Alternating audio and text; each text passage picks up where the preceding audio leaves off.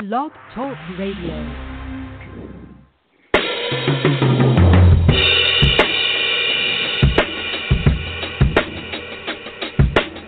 All right, sports fans, how's everybody out there doing?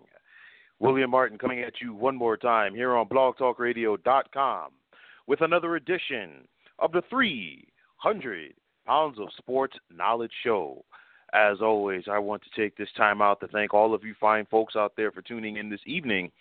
And as always, the guest calling number is going to be 626 231 0309. I repeat, 626 231 0309. And on this wonderful evening of October 22nd, 2017, I can gladly once again tell the world that Miss Runner's baby boy is back on the air.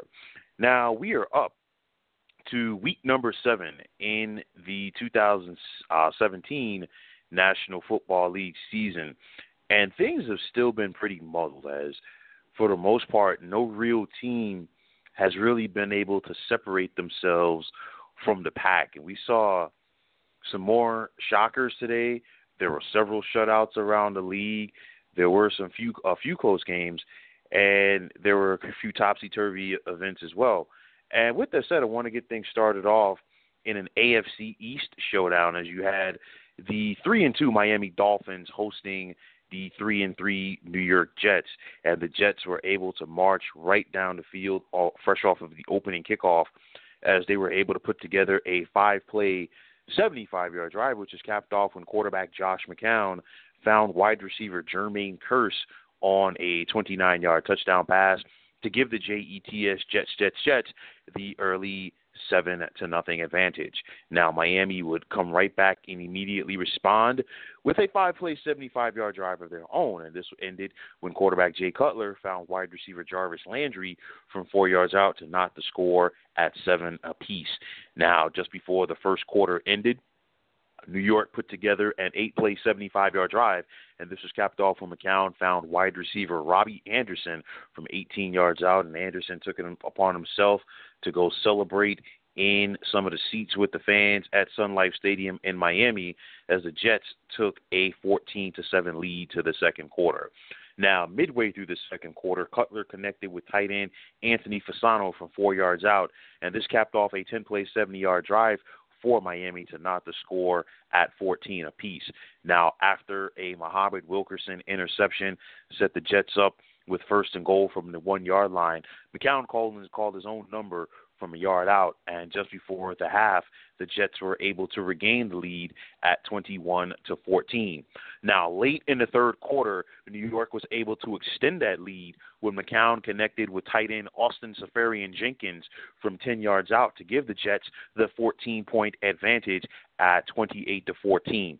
However, the fourth quarter would belong to Miami as Cutler went out with an injury and he was replaced by Matt Moore, and Matt Moore led a Dolphins rally.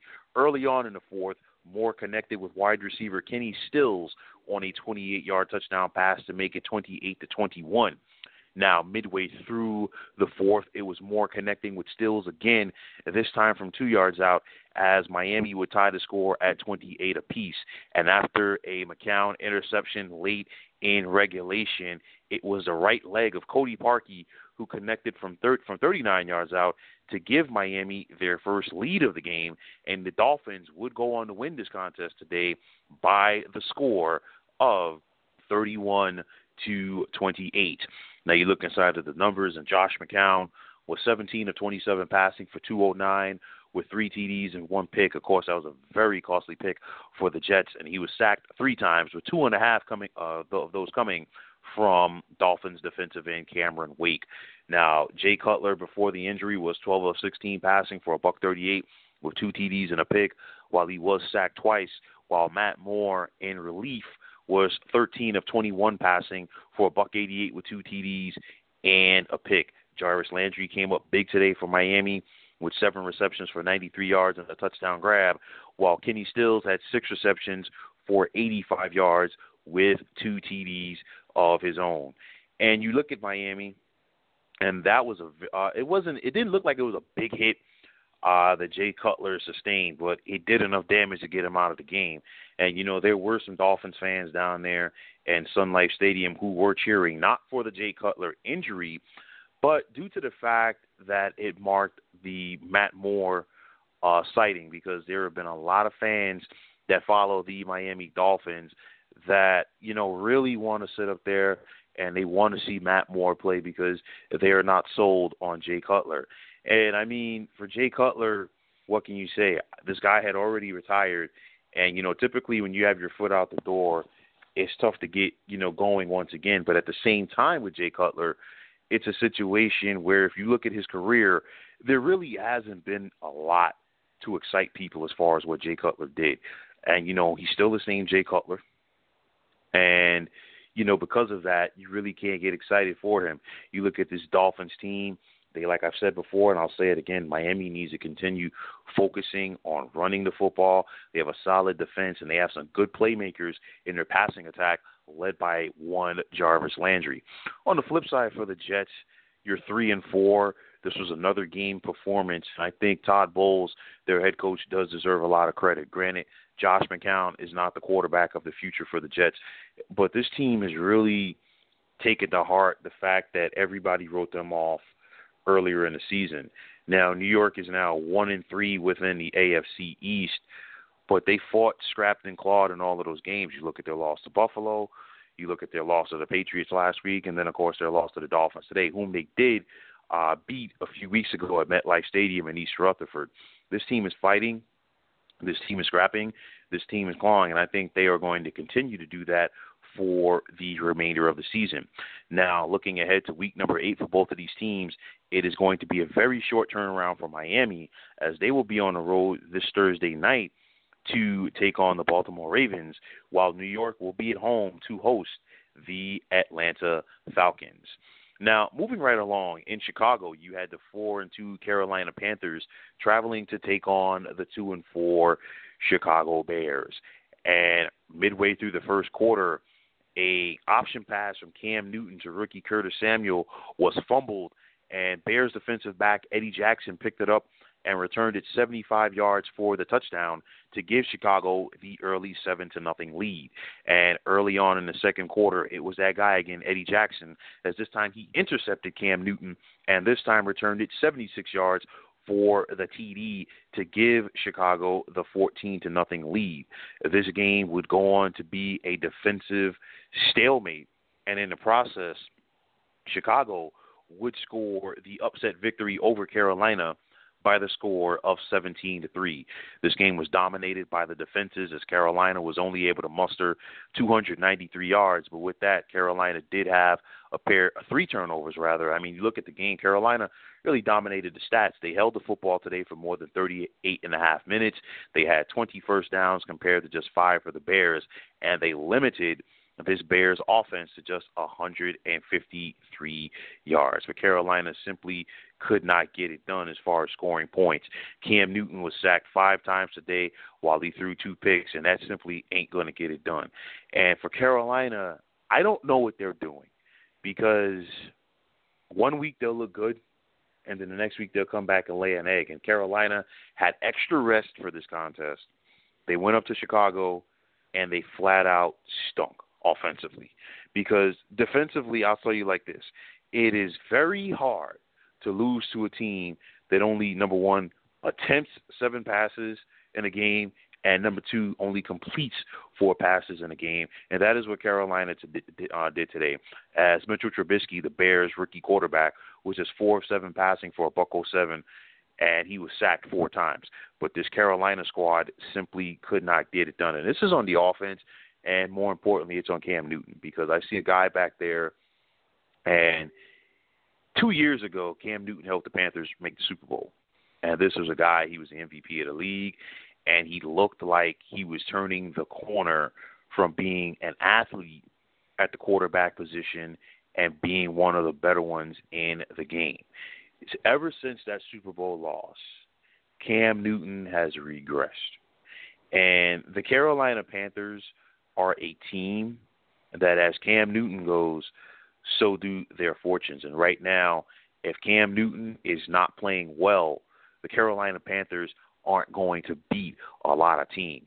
And I'll tell you like this for the Chicago Bears, this team was supposed to be bad as the, when the season began. But for all of those teams that think they're simply going to put their cleats on the field and beat the Bears, that is not the case because, yes, the Bears are a young team, but they are fighting and playing their butts off for head coach John Fox.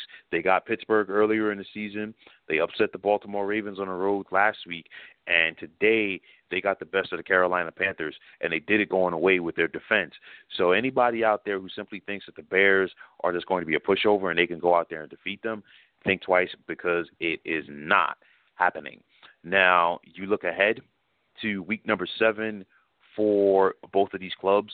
Chicago will be on the road next Sunday afternoon to take on the New Orleans Saints, while Carolina will be on the road again, this time to face the Tampa Bay Buccaneers. Folks, as always, the call in number is going to be 626 231 0309. I repeat, 626 231 0309. Now, you had the 2 and 3 Cincinnati Bengals traveling to the Steel City to take on the four and two Pittsburgh Steelers, and Pittsburgh was looking to keep the momentum going after they knocked the Kansas City Chiefs from the ranks of the undefeated last year. And Pittsburgh did a good job of that as they took the opening kickoff of this contest and marched down the field on a nine-play, 75-yard drive, which was capped off when quarterback Ben Roethlisberger connected with wide receiver Antonio Brown on a seven-yard touchdown pass to give the Steelers the seven to nothing advantage. However, just before the first quarter ended, the Bengals would rally as quarterback Andy Dalton connected with wide receiver Brandon LaFell from six yards out to knock the score at seven apiece. Now Pittsburgh would get the ball to begin the second quarter, and they would march down the field on a five-play, 75-yard drive, and it was capped off when Big Ben found rookie wide receiver Juju Smith-Schuster from 31 yards out to give Pittsburgh the 14 to 6 lead. However, the Bengals were not ready to yield in this contest as they came right back with a 12-play, 75-yard drive of their own, and it was capped off when quarterback Andy Dalton connected with tight end Tyler Kroft from one yard out to not the score at 14 apiece. However, the rest of this contest would belong to the Steelers' defense and their kicker, Chris Boswell.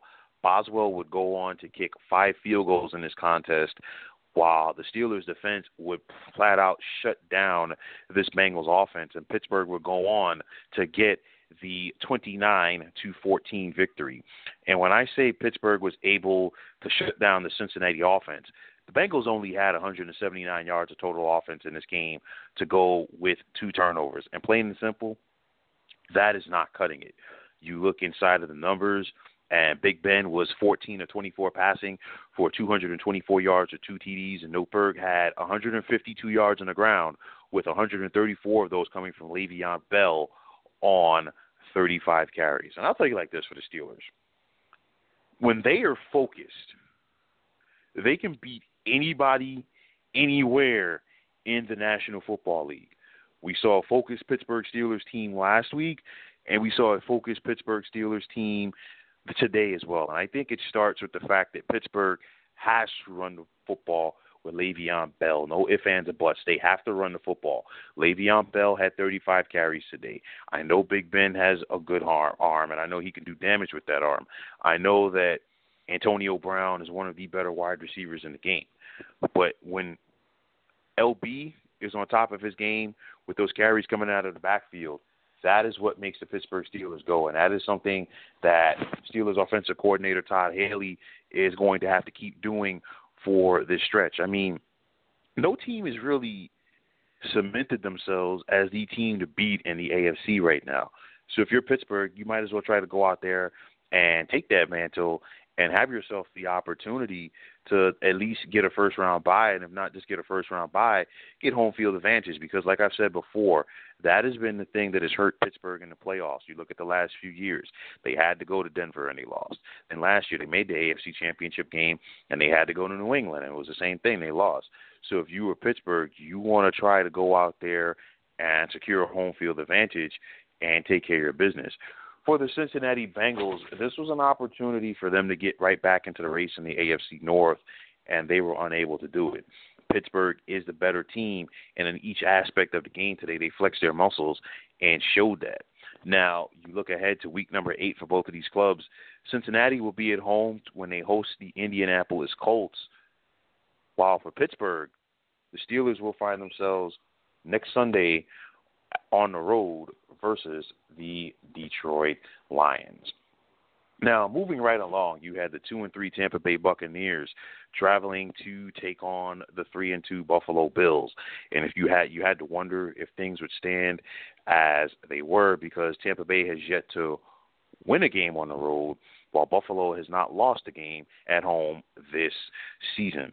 And it was a field goal fest after the first quarter as Tampa had the 6 to 3 lead, but early on Buffalo would put together a 12 play, 78 yard drive in the second quarter, which was capped off by a one yard run from LeSean McCoy, his first touchdown run of the season to give Buffalo the 10 to 6 lead.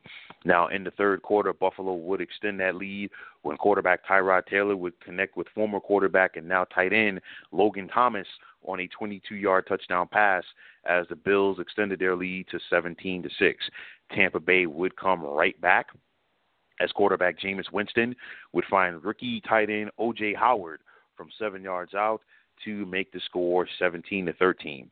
It was 20 to 13 in favor of Buffalo early on in the fourth when Winston would connect with O.J. Howard once again, this time from 13 yards out to knock the score at 20 apiece.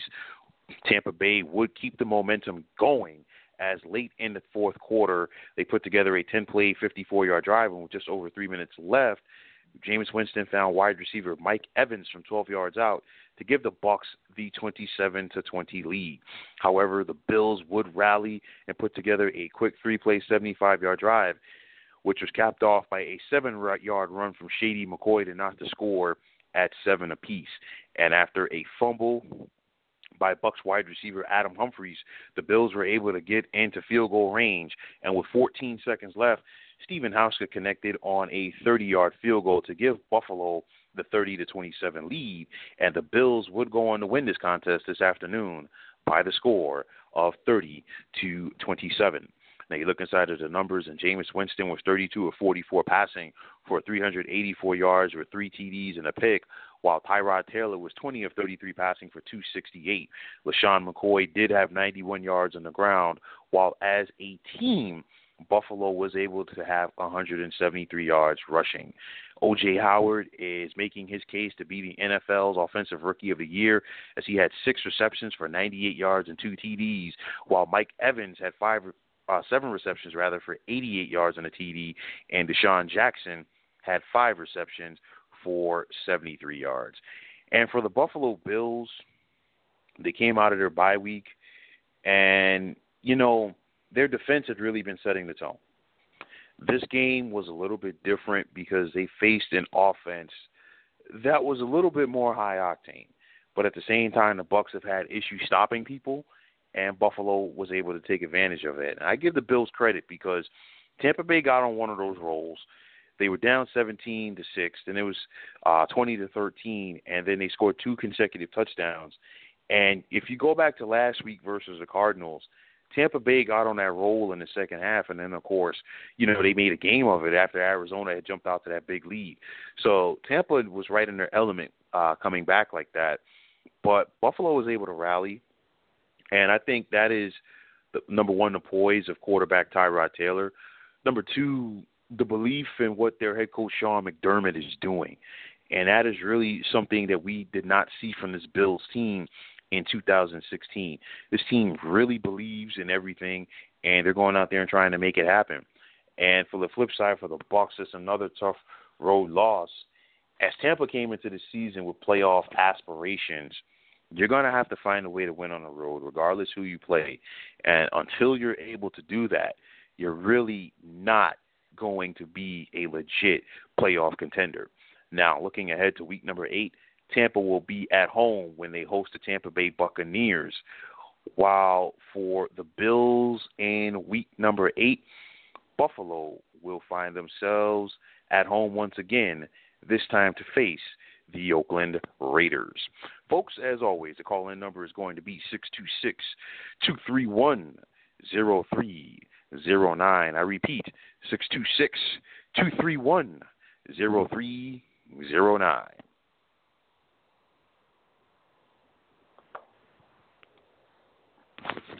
Now, moving right along, you had the three and two New Orleans Saints traveling to Lambeau Field to take on the four and two Green Bay Packers. New Orleans was looking to take advantage of the fact that Green Bay would be without quarterback Aaron Rodgers, who was recovering from that broken collarbone. But early on, the Packers offense did respond as they took the opening kickoff and they marched down the field on a very quick five play, 75 yard drive and was capped off by a 46 yard run from running back Aaron Jones to give them the seven to nothing advantage. Now, early in the second quarter, New Orleans' offense would get going as they put together a seven play, 53 yard drive, which is capped off by a 12 yard run from running back Mark Ingram to knock the score at seven apiece. However, Green Bay would immediately respond by putting together an eight play, 75 yard drive, and this was capped off by a 14 yard run from quarterback Brett Hundley and Green Bay would take a 14 to 7 lead into the locker room at the half. However, in the second half, the offense of New Orleans would get going as they took the opening kickoff of the second half and marched down the field and Drew Brees connected with wide receiver Brandon Coleman from 22 yards out to make it 17 to 13 as Wil Lutz did miss the extra point. Lutz would redeem himself later on in the third quarter by connecting on a 28 yard field goal. And after Green Bay had taken lead early in the fourth quarter, 17 to 16, the rest of the quarter belonged to the Saints.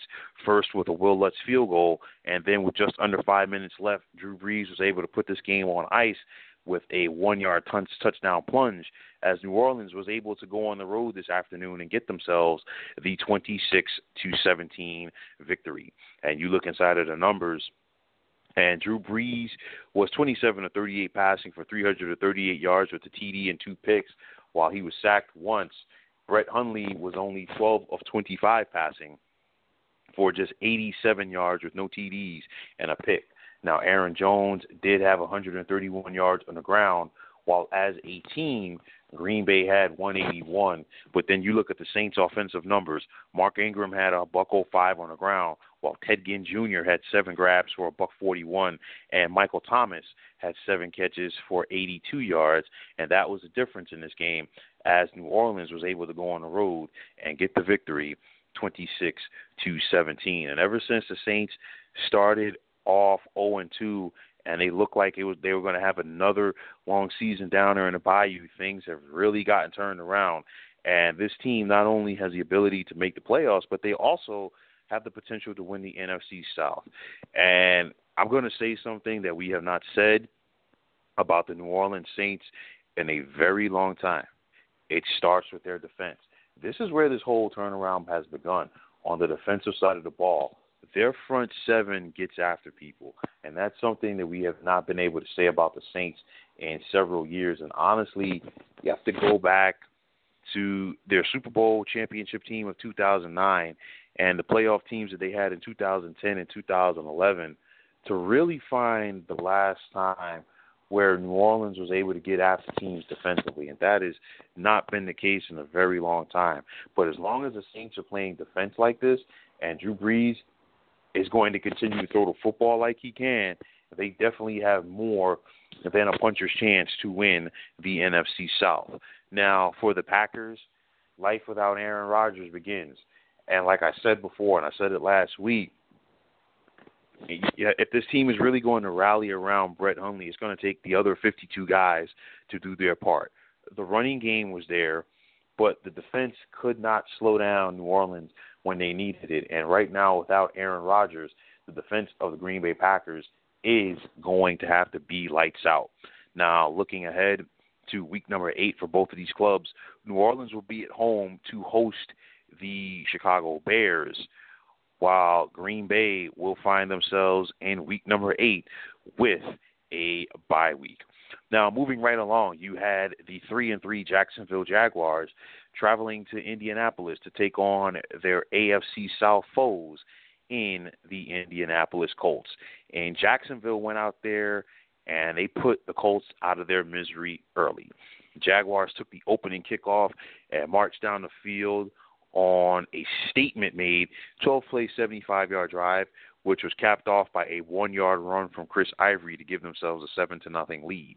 Now later on in the first quarter, it was quarterback Blake Bortles connecting in the back of the end zone with tight end Marcedes Lewis on a five-yard touchdown pass to make it 14 to nothing. And that was all that Jacksonville needed this afternoon as they cruised to the 27 to nothing victory. And this was a dominating win by Jacksonville. I know that the Colts have their struggles right now, but like I said, credit to Jacksonville for going out there and handling their business and putting this team out of their misery early. The Jags had more than 500 yards of total offense while limiting uh, Indianapolis to just 232. Jacksonville was able to dominate in spite of the fact that they had two turnovers. And when I say dominate, it was their defense. As the Jags defense sacked Colts quarterback Jacoby Brissett 10 times today. So if your quarterback is getting sacked ten times, you're not winning the contest. There's no there's no even uh, debate on that one. Blake Bortles was 18 of 26 passing for 330 yards with a TD and no picks for Jacksonville, while the Jags had 188 yards on the ground with 122 of those coming from TJ Yeldon. And this was important due to the fact that there was no Leonard Fournette at running back today for the Jags. And this team went, went out there and dominated the line of scrimmage on both sides of the football. And I think that comes down to their coaching with head coach Doug Marrone. And I think it also comes down to, you know, having Tom Coughlin in the front office because ever since Tom Coughlin came back, there's been a culture change in Jacksonville. And the young guys that have had potential for several years are beginning to show that potential. And for Jacksonville, as long as they are able to run the football and as long as they are able to not have to make Blake Bortles beat teams by himself, they have a very good shot. Now, on the flip side for the Colts, what can you say? I mean, there's no Andrew Luck. There aren't a lot of playmakers on this team, and they're two and five. And I really think that Indianapolis should be thankful for those two victories because the rest of the victories this season are going to be few and far between. Now, you look at the uh, schedule for both of these clubs, heading into week number eight. Jacksonville heads into their bye week on a very strong note, while Indianapolis will find themselves next Sunday afternoon on the road versus the Cincinnati Bengals. Folks, as always, the call in number is going to be 626 231 0309. I repeat, 626 231 0309.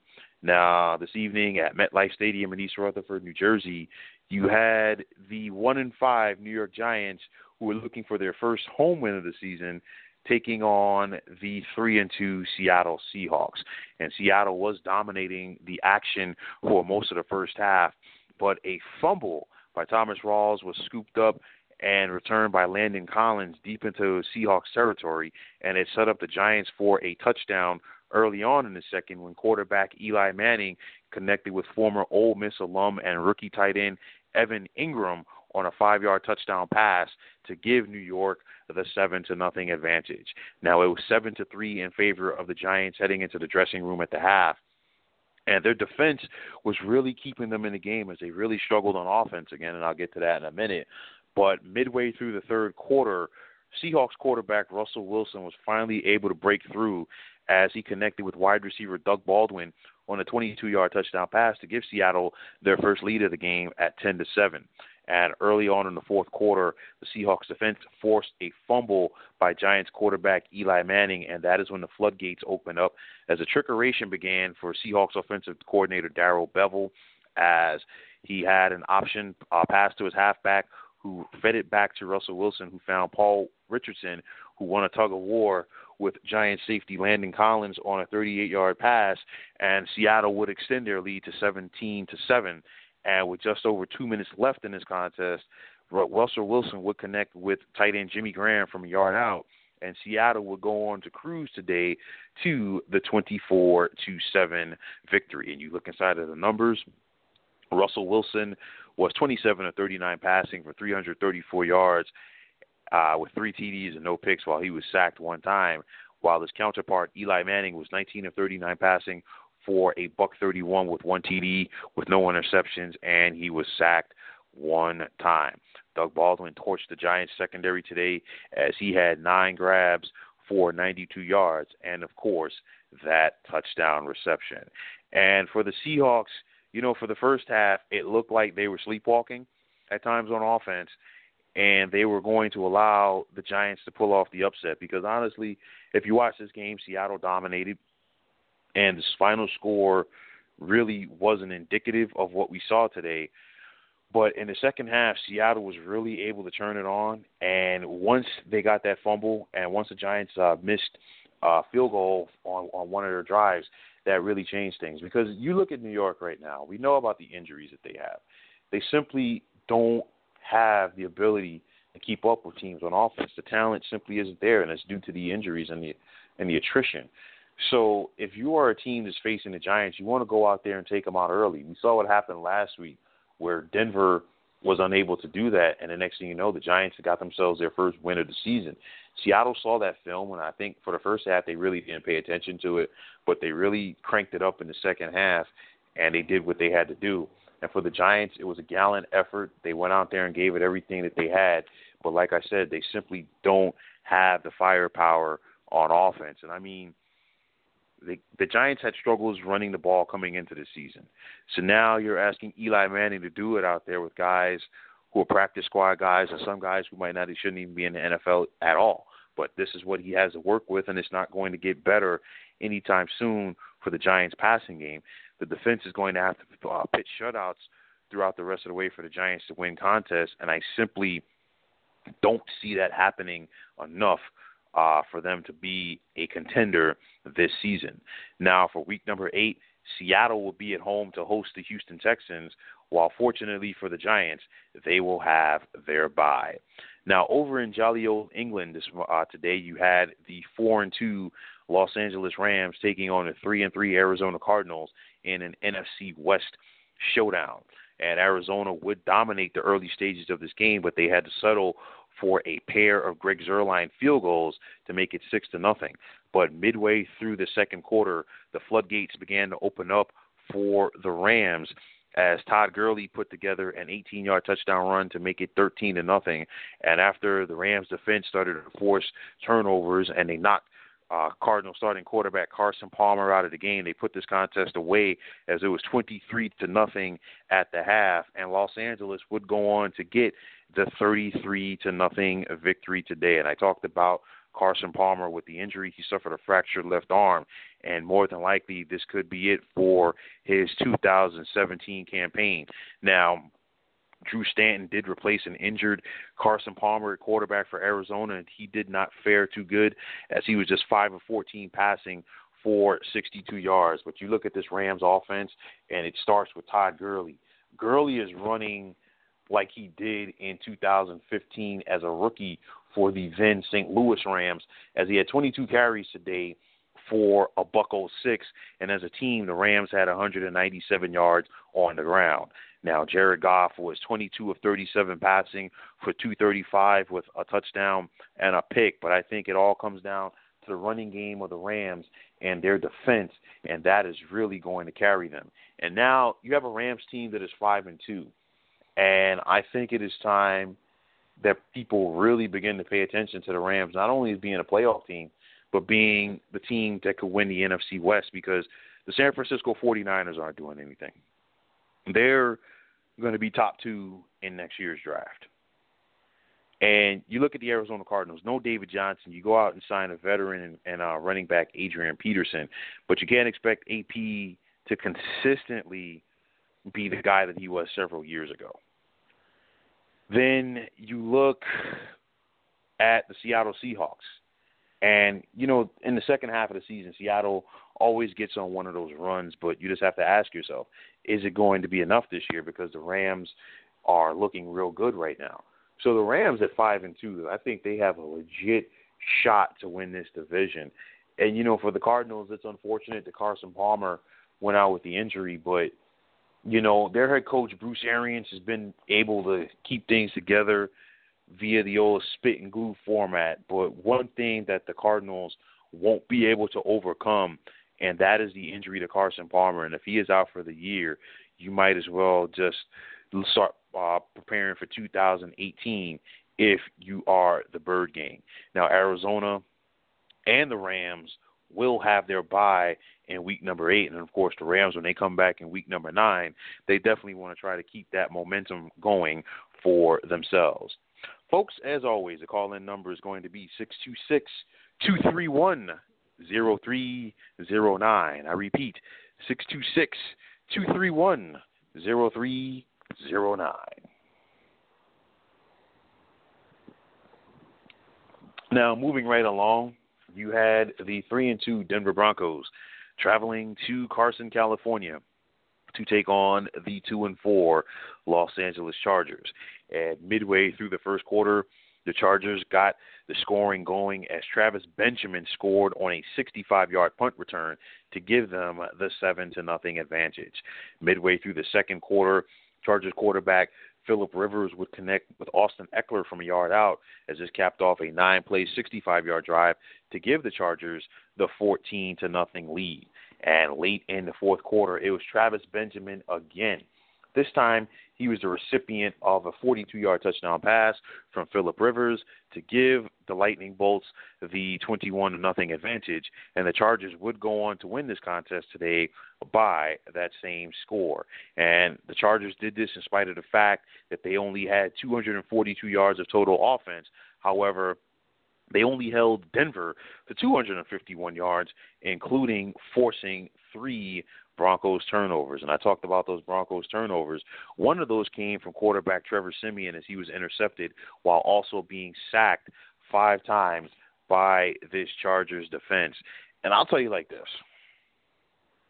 A lot of people are comparing this Chargers team to the one in 1992 that began the year with a record of 0 and 4 and then they went 11 and 5 en route to winning the AFC West. And this Chargers team, they started off 0 4, and they had some very tough losses. You go back to week number one, they lost on Monday Night Football to the Denver Broncos after a missed field goal. They lost via a missed field goal in week number two at home to the Miami Dolphins. And this team has rallied. They never gave up, and I think that is a credit to their head coach and Anthony Lynn, and of course their veteran quarterback and Philip Rivers. And the thought it wasn't looking pretty good for the Chargers a few weeks ago, but right now this team is right back in the thick of things in the AFC West, and anything, and I repeat, anything can happen coming down the stretch.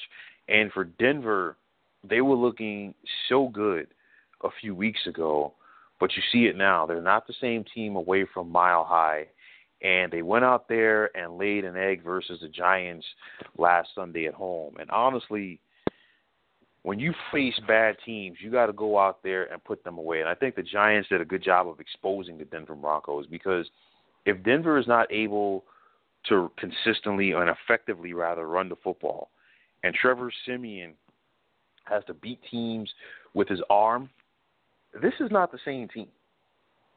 So now the Char I mean the Broncos rather have been exposed. They were once again relying on their defense, and that simply is not going to cut it. And now you have a Chargers team that is right there breathing down their necks in the standings. The Raiders are trying to hold it together, and you still got the Kansas City Chiefs in the AFC West. So as good as Denver looked in the first few weeks of the season, there's a good possibility that this team doesn't even make the playoffs here in 2017. Now you look ahead to week number eight for both of these clubs. Denver will be on the road to take on the Kansas City Chiefs next Monday night, while the Lightning Bolts, fresh off of wearing their powder blues today, will be on the road next Sunday afternoon to take on the New England Patriots. Now, in the Bay Area, in Santa Clara, you had the winless San Francisco 49ers taking on the 2 and 3 Dallas Cowboys. And Dallas came into this game fresh off of their bye, and they wanted to get get some momentum for themselves heading into the second half of the season. And Dallas really took care of that early, as in the early stages of the uh, first quarter when Ezekiel Elliott punched it in from a yard out to give the boys the early seven to nothing advantage. Now midway through the first quarter, Ezekiel Elliott would score again, this time from 25 yards out, as Dallas had the 14 to nothing lead.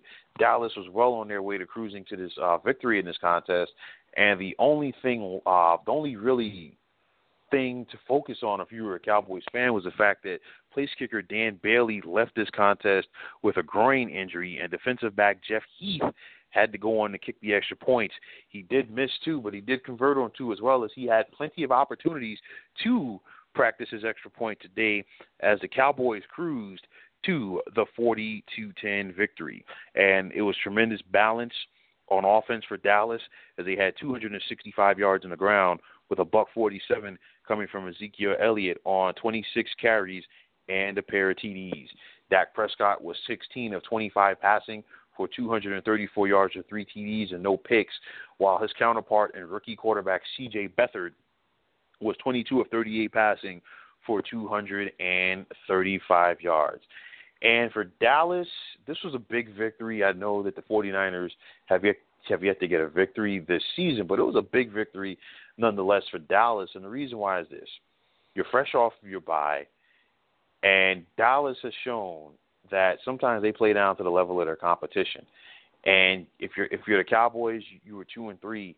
You really didn't have that much margin for error if you are still looking to contend with the Philadelphia Eagles for the top spot and the NFC East. So it was important for Dallas to go out there and take care of their business. And like I always say, if you got a team that you're supposed to beat, go out there and dominate them early, put them out of their misery, and get focused on your next competition. Now, for the San Francisco 49ers, they had four consecutive close games where they lost by three points or less. And, you know, what more could the Niners do? They were right on Heaven's Gate, so to speak, as far as getting the victory. But, you know, the bottom fell out for them today against a good Dallas Cowboys team. Dallas put it on them early, and because of that, San Francisco simply was never able to recover.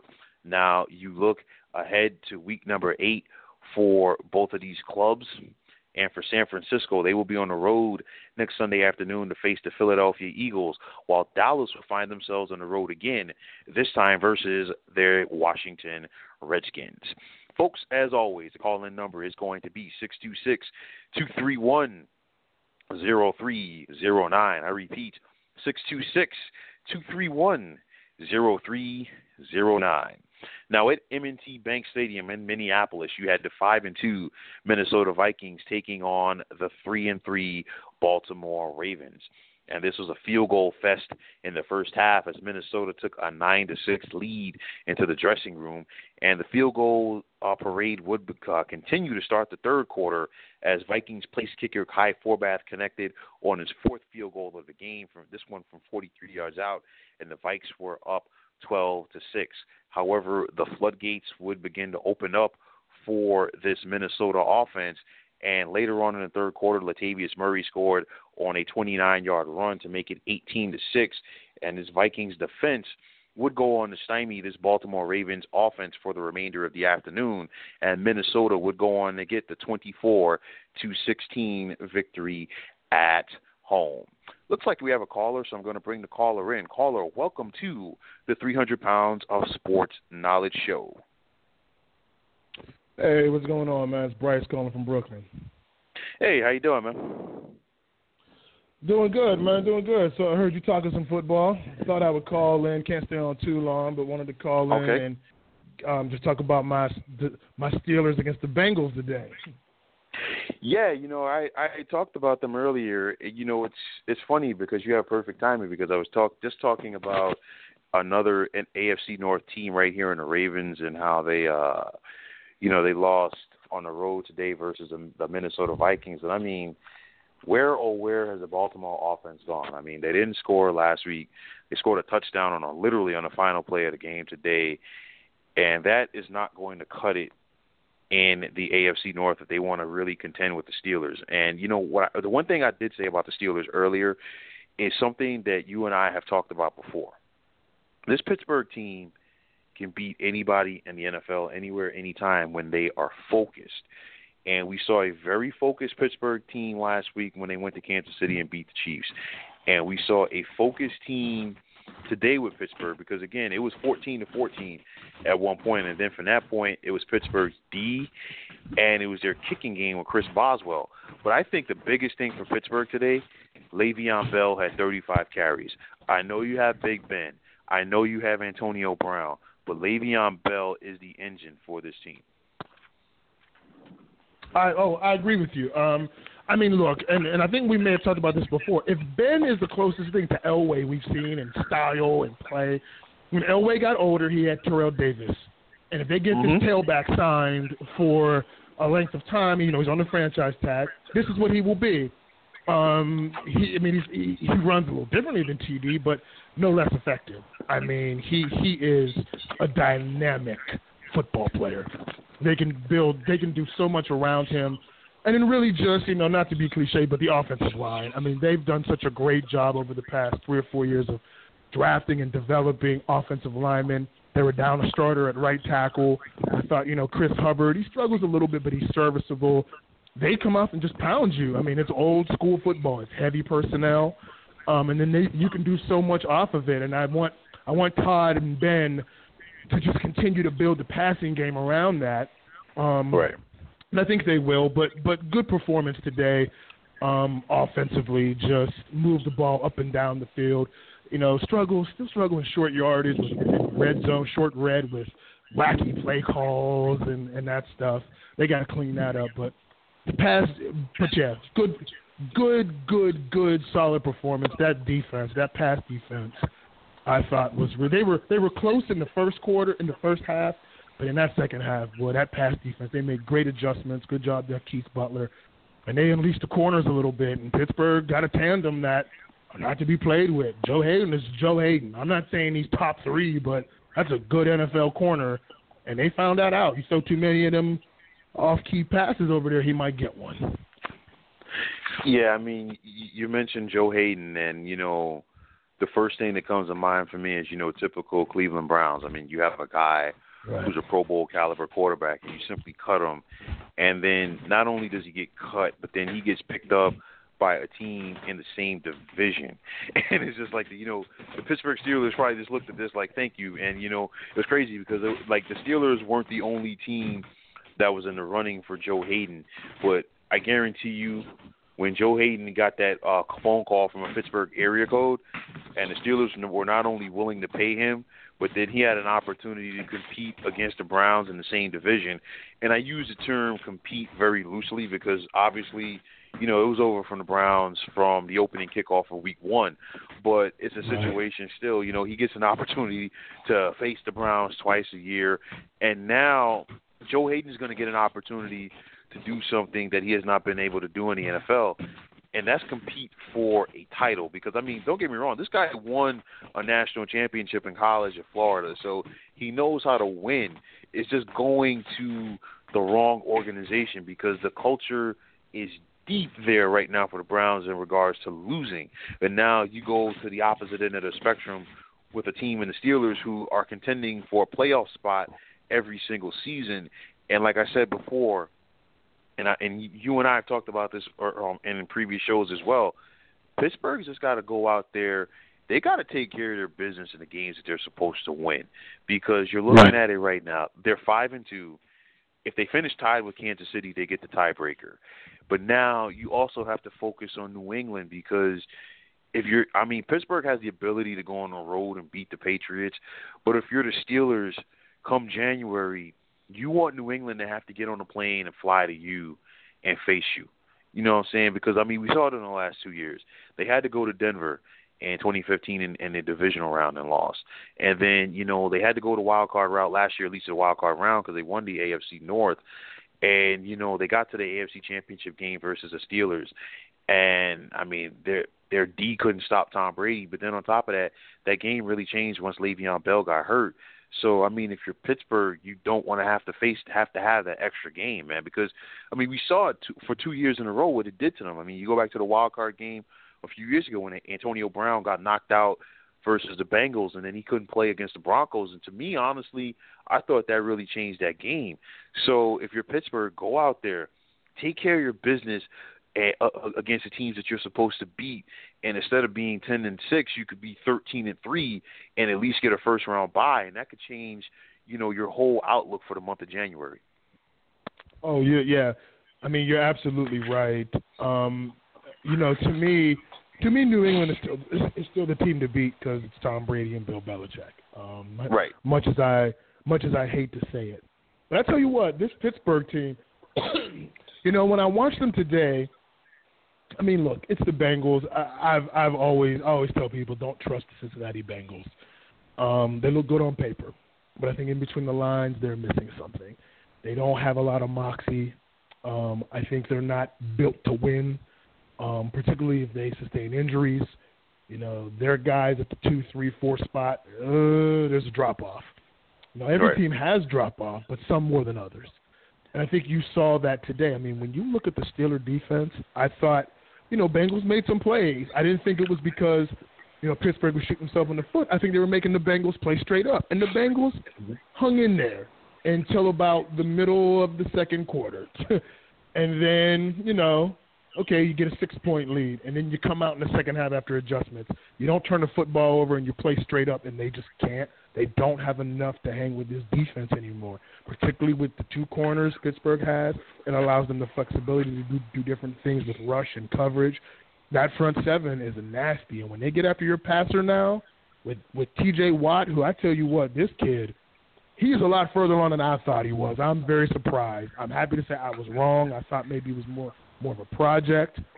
But the motor, you can't coach some of the things he does. He's got good size. Right. He right. knows how to use his hands, and he is relentless. You just can't coach some of that stuff. So, yeah, I mean, they're young and fast on defense, but they got to clean up some stuff. Goal line defense. They played five snaps of the goal line defense. They should have given up five touchdowns. That is terrible. They've got to do better. And, you know, red zone play calling, short yardage play calling and execution just not good enough. So there are things where the Pittsburgh Steelers need to really work on, but it's good to do it when you're mm-hmm. five and two. Yeah, I mean it's always easy, like you just to piggyback off of what you just said. It's easy uh, to easier rather to correct your flaws after a victory. Uh, I mean, I, I will say this about the Bengals. You talked about their issues. I think it starts and ends with their owner, Mike Brown, because you oh, know absolutely. he's established he's established that culture there, and we've seen it uh, for far too long because the Cincinnati Bengals. I don't think I don't think Marvin Lewis gets enough credit, and I know you know he's always going to have the cloud over him because he's never won a playoff game. I guarantee you, if Marvin Lewis went to another organization and coached, I think people would appreciate him a little bit more. But I mean, once you have that, once you're under that umbrella of the Cincinnati Bengals, I mean, what can you say? Now, I will say this about the Steelers them getting T.J. Watt where they did in the first round was a gift. And I don't know if I've ever right. said this to you, but I'll but I'll say it to you right now.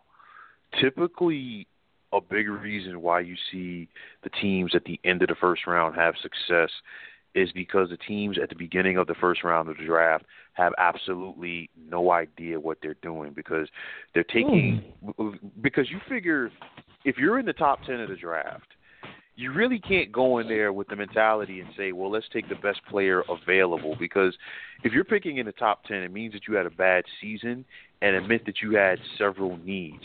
So it doesn't make sense to take a running back when you really need a left tackle, you need a defensive tackle, you need a corner, and you need a wide receiver. And that's what a lot of teams in the top 10 do. And you get a team like the Pittsburgh Steelers where they have guys falling to them that should should have gone a long time ago – you know, it's kind of like, you know, really, is this guy still here? And when I saw, and I, you probably thought the same thing that I did, when I saw T.J. Watt get selected by the Steelers, I'm like, well, you know what? The rich got richer. and I mean, now you get a guy like you talked about his high motor, and he's going to keep coming after you. And it's, I mean, I, I don't, I'm not saying he's going to be a Hall of Famer, but I will say this: you remember when the Steelers uh, drafted Troy Polamalu, and defensive coordinator Dick LeBeau was really just licking his chops because he had so many different ideas of how to use Polamalu on defense, and it really showed up. You know, especially during Pittsburgh's first Super Bowl uh, win uh, with Bill Cowher. and it was because you know a lot of it was what they were able to do defensively, and you looked how they lined up Polamalu all over the place. And I think they're going to have that opportunity with a guy like T.J. Watt because of his motor and because of what he brings. And then you bring in a guy like Bud Dupree. I don't think that Ryan Shazier gets enough credit for being a solid uh, middle linebacker.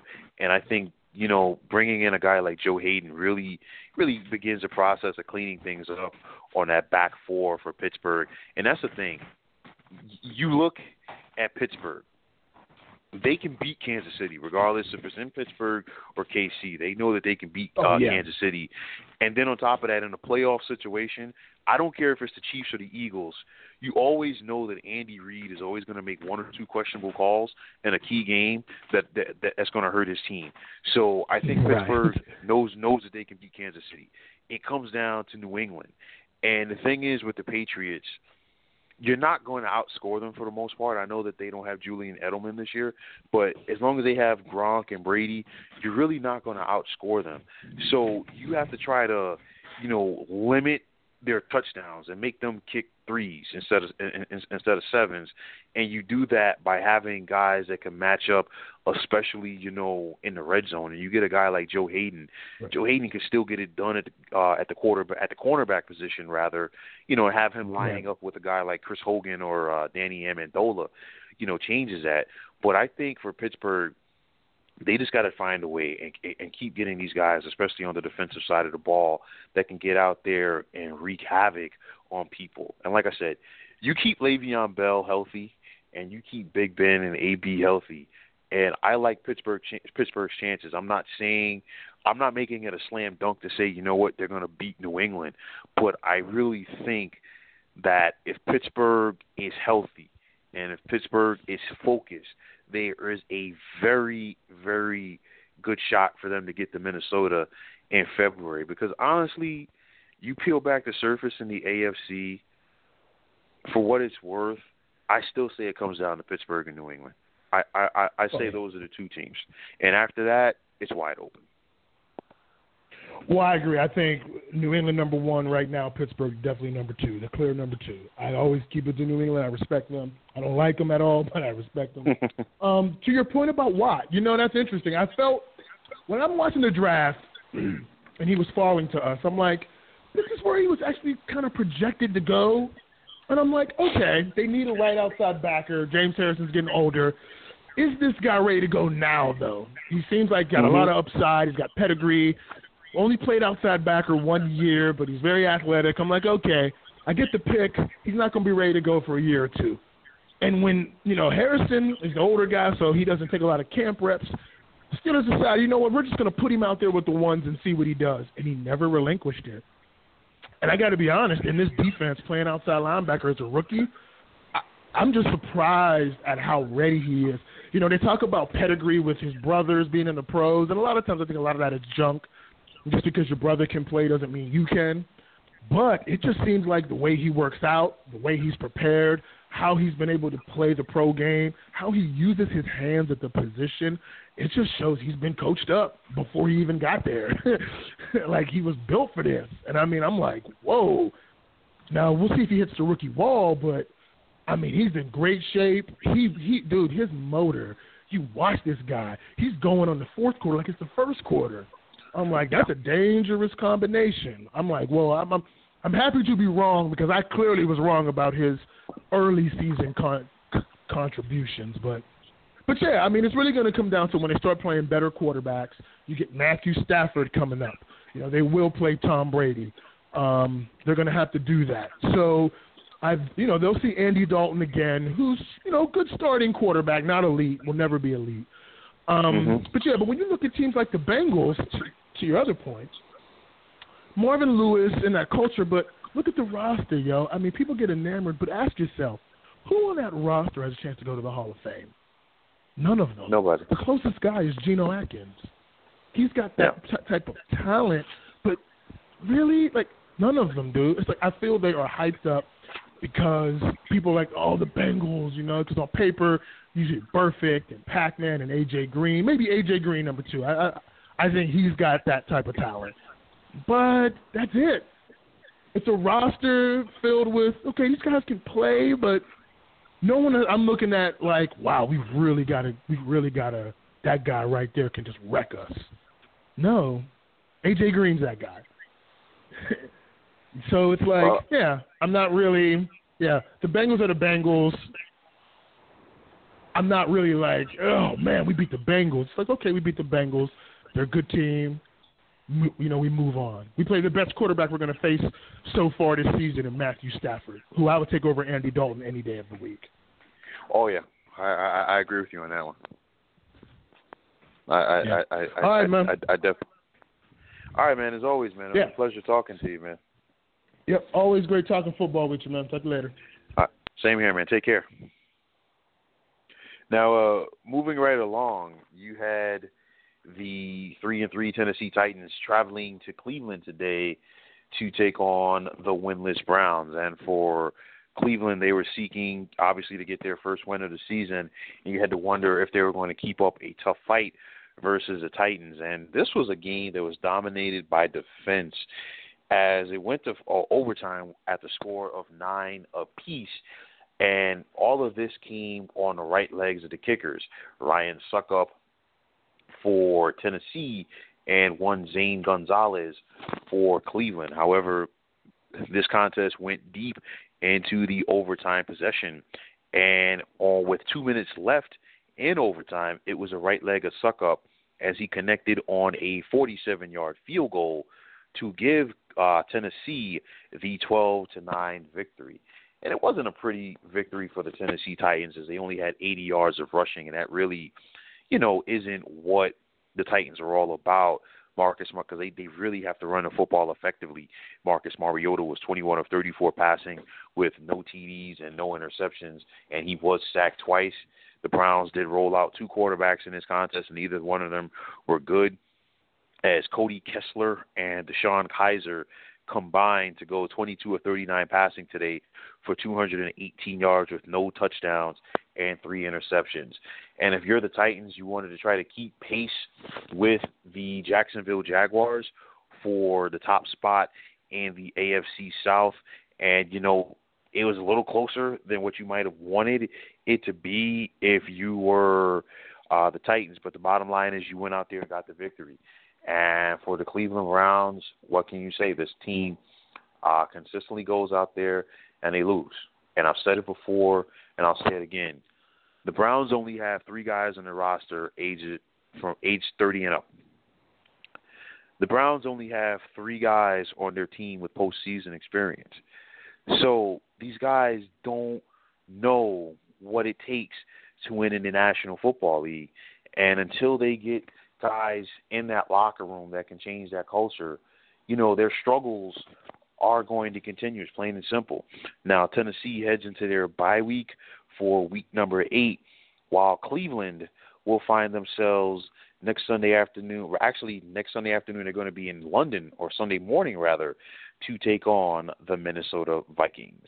Folks, as always, the call in number is going to be 626 231 0309. I repeat, 626 231 0309. Now, you look at the standings in the AFC East, and you currently have a three way tie with the Patriots, Bills, and the Dolphins. And of course, New England is currently in action on Sunday Night Football as they have a 17 to nothing lead over the Atlanta Falcons at the half. The Jets are right there at three and four. And granted, the Jets are now one and three within the division, but they still play the Patriots and they still play the Bills, and the Jets are still going to have an impact on who wins this division. Pittsburgh, I think, is ready to run away with the AFC North. They're three and zero oh within the division. Two of those victories came on the road. Now they got to go out there and take care of their business at home within this division. But like I just said, the thing with Pittsburgh, they got to go out there and take care of their business. Why? Because they need to get at least a first round bye in the postseason.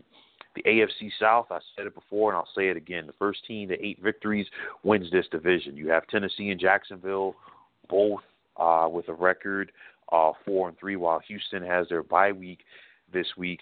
But the Texans aren't going away, and unfortunately for the Colts, uh, the NFL draft can't get here quick enough, especially since they still do not have the services of Andrew Luck at quarterback. And the AFC West, a few weeks ago, a lot of people were saying that this was the best division in football. But now Kansas City is uh, five and two, and after their loss to the Raiders, you have the Denver Broncos at three and three. But don't look now, but the Chargers are right there. LA has won their last three games, and they're three and four, along with the Oakland Raiders. Now, of course, the Eagles and the Redskins have that big one on Monday Night Football tomorrow night, and if Washington can't win that contest, I think Philadelphia is going to get ready to steamroll this division. Dallas is right there at three and three, but I really don't see them being a factor, especially if the NFL finds a way to reinstate the suspension for Cowboys running back Ezekiel Elliott. Now, the Vikings are five and two in the NFC North. You have the Packers who are four and three. They've now lost two straight. And the Lions are an interesting team, but don't count out the Chicago Bears. They've won two games in a row. They're three and four, and they are really fighting and hanging tough for head coach John Fox. Now in the NFC South, New Orleans is four and two, and if Atlanta cannot come back in the second half, they're going to be three and three, while Carolina is four and three. And if there is a team that is ready to take advantage and take the reins, so to speak, in this division, at, at right now, the way that the defense of the Saints is playing, it has to be them. Then in the West, you have the Seahawks who are four and two, the Rams are five and two, and it's going to be a two-team battle because Arizona can't win without Carson Palmer. It's bad enough for them to struggle without David Johnson, but they really cannot win without Carson Palmer. And of course, the Rams and Seahawks do play once more this year up in Seattle. You look at the overall playoff standings, and right now you have Pittsburgh and Kansas City each with a record of five and two, while New, uh, Buffalo is four and two, Tennessee's four and three. They're leading the South. New England's four and two. That could change uh, within an hour or so, uh, depending on how their uh, game ends with the Atlanta Falcons. You also have the Miami Dolphins at four and two. You have Jacksonville at four and three, and you have several teams in Denver and Houston at three and three. And on the flip side, in the NFC, Philadelphia is looking good. They're five and one, and a victory tomorrow night could make them six and one. You got Minnesota and the Rams both tied with a record of five and two, while New Orleans is fourth with a record of four and two. And your two wild cards right now would be Seattle and Atlanta. Washington is right there with a record of three and two, but that could change after tomorrow night based on their contest. And then you have Green Bay and Carolina each with a record of four and three. So there is definitely a lot to still be decided here in 2017 in the NFL season. And looking ahead to week number eight, the action begins this Thursday night when the Baltimore Ravens will host the Miami Dolphins. And for Baltimore, you have to get some semblance of order going on offense because the Ravens simply are not there. They didn't have any touchdowns last week. They they had to wait to the last play of the game versus the Vikings today to get a uh, to get a touchdown. That's not good, especially if you want to hang around in the postseason picture. For Miami, more than likely it's going to be Matt Moore under center. And I'll tell you like this: this team has more cohesion on offense when he is running things as opposed to Jay Cutler. Now, next Sunday morning in England, it's going to be the Minnesota Vikings getting it on with the Cleveland Browns. And the Browns haven't been able to win in, in the United States this year, so maybe their luck will change in jolly old England. It's going to be an old AFL matchup as you're going to have the three and four Oakland Raiders traveling to take on the four and two Buffalo Bills. Oakland won't have the services, more than likely, of running back Marshawn Lynch after he made contact with a game official. And for Marshawn, he is appealing the decision, so we'll wait and see what is going to be his outcome. Now, the Bills are a different team at home as they are three and zero oh at New Era Field, while Oakland is one and two away from home. It's going to be the Indianapolis Colts taking on the Cincinnati Bengals, and the Bengals have shown some fight, but I want to see what type of fight that the Colts are going to show next Sunday because again, quarterback Jacoby Brissett was sacked ten times today. That's not getting it done. So this Colts offensive line has to step up their game heading into week number eight. It's going to be the Los Angeles Chargers taking on the New England Patriots, and of course, we're still waiting to see this, the outcome of the Sunday night game with New England. But you look at the Chargers, and this is a team that they are really beginning to believe in themselves, and they do have some momentum on their side. Next Sunday in, in the Superdome in New Orleans, you're going to have the four and two Saints hosting the three and four Chicago Bears. And after slow starts for both of these clubs, they have really gotten things rallied. But I want to see how the Saints defense is going to be able, or if they can, rattle the youngster at quarterback for the Bears in Mitchell Trubisky next Sunday afternoon at MetLife Stadium in East Rutherford, New Jersey. It's going to be the three and four New York Jets hosting the Atlanta Falcons. And after the Sunday night affair, it's going to be a one o'clock start on Sunday afternoon for Atlanta. Will they be ready to go? Because I still say that this team has a hangover from their Super Bowl loss. You're going to have the winless San Francisco 49ers traveling to take on the Philadelphia Eagles. And I want to see how the Niners get back and start playing more competitive football after they were embarrassed today at the hands of the Dallas Cowboys. A big one in the NFC South is you're going to have the Carolina Panthers taking on the Tampa Bay Buccaneers. Carolina's offense was just limited to three points today, and I want to see what you know what formula that the Panthers are going to come up with for next Sunday afternoon because what they did today in Chicago simply did not get it done. It's going to be the Houston Texans taking on the Seattle Seahawks, and Houston enters this game fresh off of their bye. And will rookie quarterback Deshaun Watson be able to figure out one of the best secondaries in the game? It's going to be a classic NFC East meeting next Sunday afternoon. You're going to have the Dallas Cowboys traveling to take on the Washington Redskins. And for Dallas, it's plain and simple run the football effectively with Ezekiel Elliott. Next Sunday night, you're going to have the five and two Pittsburgh Steelers traveling to take on the three and three Detroit Lions. Now, Detroit had their bye week here in week number seven, and they want to get back into the win column. And I think it starts with the right arm of quarterback Matthew Stafford. But will this defense of the Lions be able to slow down the attack on offense of the Pittsburgh Steelers. And finally, on Monday night, you're going to have a classic AFC West matchup with the three and three Denver Broncos traveling to take on the five and two Kansas City Chiefs. And after the two and zero oh start, the Broncos are reeling, and this season could be ready to get away from them very quickly. So, folks, that is going to wrap it up for the action here in week number seven. And as always, I want to take this time out to thank you for tuning into the 300 Pounds of Sports Knowledge show here on blogtalkradio.com.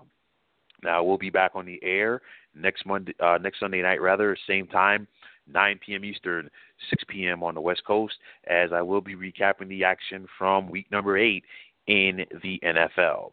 Now, if you are on Twitter, please feel free to follow me at 300 Pounds of Sports. And like I always say, if you follow me, it will be my pleasure to follow you right back. Also, there is the Facebook page at 300 Pounds of Sports Knowledge. You can check it out, and you are more than welcome to like it as well. You can also continue to check me out on 300pounds of sports knowledge.com. And like I always say, I am the total sports package for the total fan. As always, much love to 150 pounds of sports knowledge. She knows who she is, and without none of this good stuff uh, that you're hearing, it won't be possible. Now, always a much love and a big time shout out to my wonderful daughter Penelope. She just enjoyed her first birthday, and I wish her the happiest birthday and many more to come in the future. So, once again, fine folks, my name is William Martin. Take care, have a wonderful night, and thanks once again for tuning into the 300 Pounds of Sports Knowledge Show here on blogtalkradio.com.